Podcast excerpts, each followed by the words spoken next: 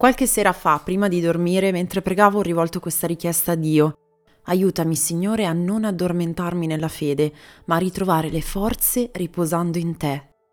La mattina dopo mi sveglio e rifletto su ciò che il mio cuore ha meditato e penso che il gioco di parole che ha creato il mio cuore senza che io ne fossi molto consapevole mi ha davvero incoraggiata. Quanto è importante dire a noi stessi parole incoraggianti che sappiano tirarci su quando siamo stanchi e quanto al contrario la negatività della mente ci abbatte e ci svilisce. Ecclesiasti dice le parole della bocca del saggio sono piene di grazia, ma le labbra dello stolto sono causa della sua rovina.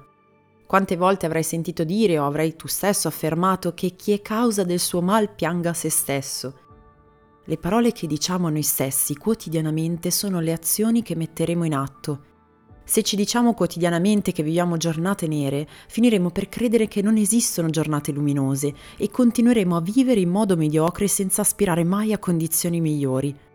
Se al contrario ci diremo che in Dio ogni cosa è possibile se crediamo, il livello della nostra fede si alzerà nella misura in cui saremo disposti ad entrare in quel riposo che Dio ci ha donato e attraverso la sua pace donare pace ad un mondo che vive nelle tenebre. Ciò che esce dall'uomo lo contamina, ciò che affermiamo agli altri dice molto di noi e a noi stessi. Prima di aprire bocca, prima di muovere la nostra lingua e formare un pensiero, prendiamo sempre una decisione. È un processo che dura millesimi di secondi, quindi non ce ne accorgiamo neanche. Non sentiamo il famoso rumore di ingranaggi che si muove per la verbalizzazione di un pensiero, ma percepiamo il peso di quei pensieri e delle parole che utilizzeremo per esprimerli. Proverbi 23, 15, 16 riporta questi versetti meravigliosi che dicono Figlio mio, se il tuo cuore è saggio, anche il mio cuore si rallegrerà. Il mio cuore esulterà quando le tue labbra diranno cose rette. Ciò che ho formulato quasi inconsciamente quella sera nel mio letto, nella mente, ha alleviato il mio cuore il mattino seguente. E come ci suggeriscono questi ultimi versetti, Dio si rallegra quando il nostro cuore è saggio, quando riesce a meditare la sua parola e a metterla in pratica, perché, come leggiamo spesso nelle scritture, sarà allora che prospereremo. Il verbo prosperare deriva dal latino e ha due possibili declinazioni prospirare, che significa soffiare avanti, similitudine tratta dal vento che giunge nel momento opportuno per spingere la barca, il vento propizio. E poi prosperes, ovvero secondo speranza, corrispondente alla speranza. Questo secondo significato mi ha donato una visione completa di questo termine. Quando prosperiamo, appuriamo che ciò che abbiamo sperato fino a quel momento sia realizzato, perché un vento favorevole è giunto per donarci possibilità. Dio oggi ci sta dicendo che a volte la realizzazione dei nostri progetti e del nostro benessere dipendono dai nostri pensieri e dalle nostre parole. Cosa dice la tua mente quotidianamente?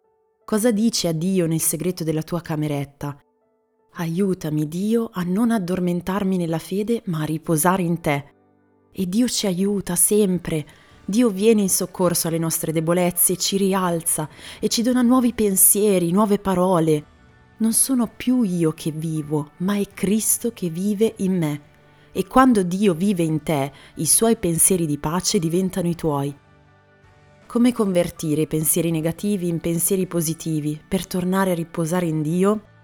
Prima cosa, prega. Parla con Dio ovunque tu sia Chiedete vi sarà dato, cercate e troverete, bussate e vi sarà aperto. Lui saprà come risvegliare in te il desiderio di stare in sua presenza. Punto numero 2. Leggi. Apri la tua Bibbia. Prendi quei 5-10 minuti al giorno, ogni giorno, per guardare dritto negli occhi alla tua vita, perché la Bibbia rispecchia il tuo cuore e ti dona una visione differente su come prendersene cura. Ultimo punto. Parla condividi la tua fede con chi ti sta accanto, ma anche con chi non conosci. Quando metti a disposizione ciò che Dio ti dona gratuitamente, il tuo cuore viene benedetto e torna a credere nella potenza della sua parola. Dio ti benedica e conosci Gesù.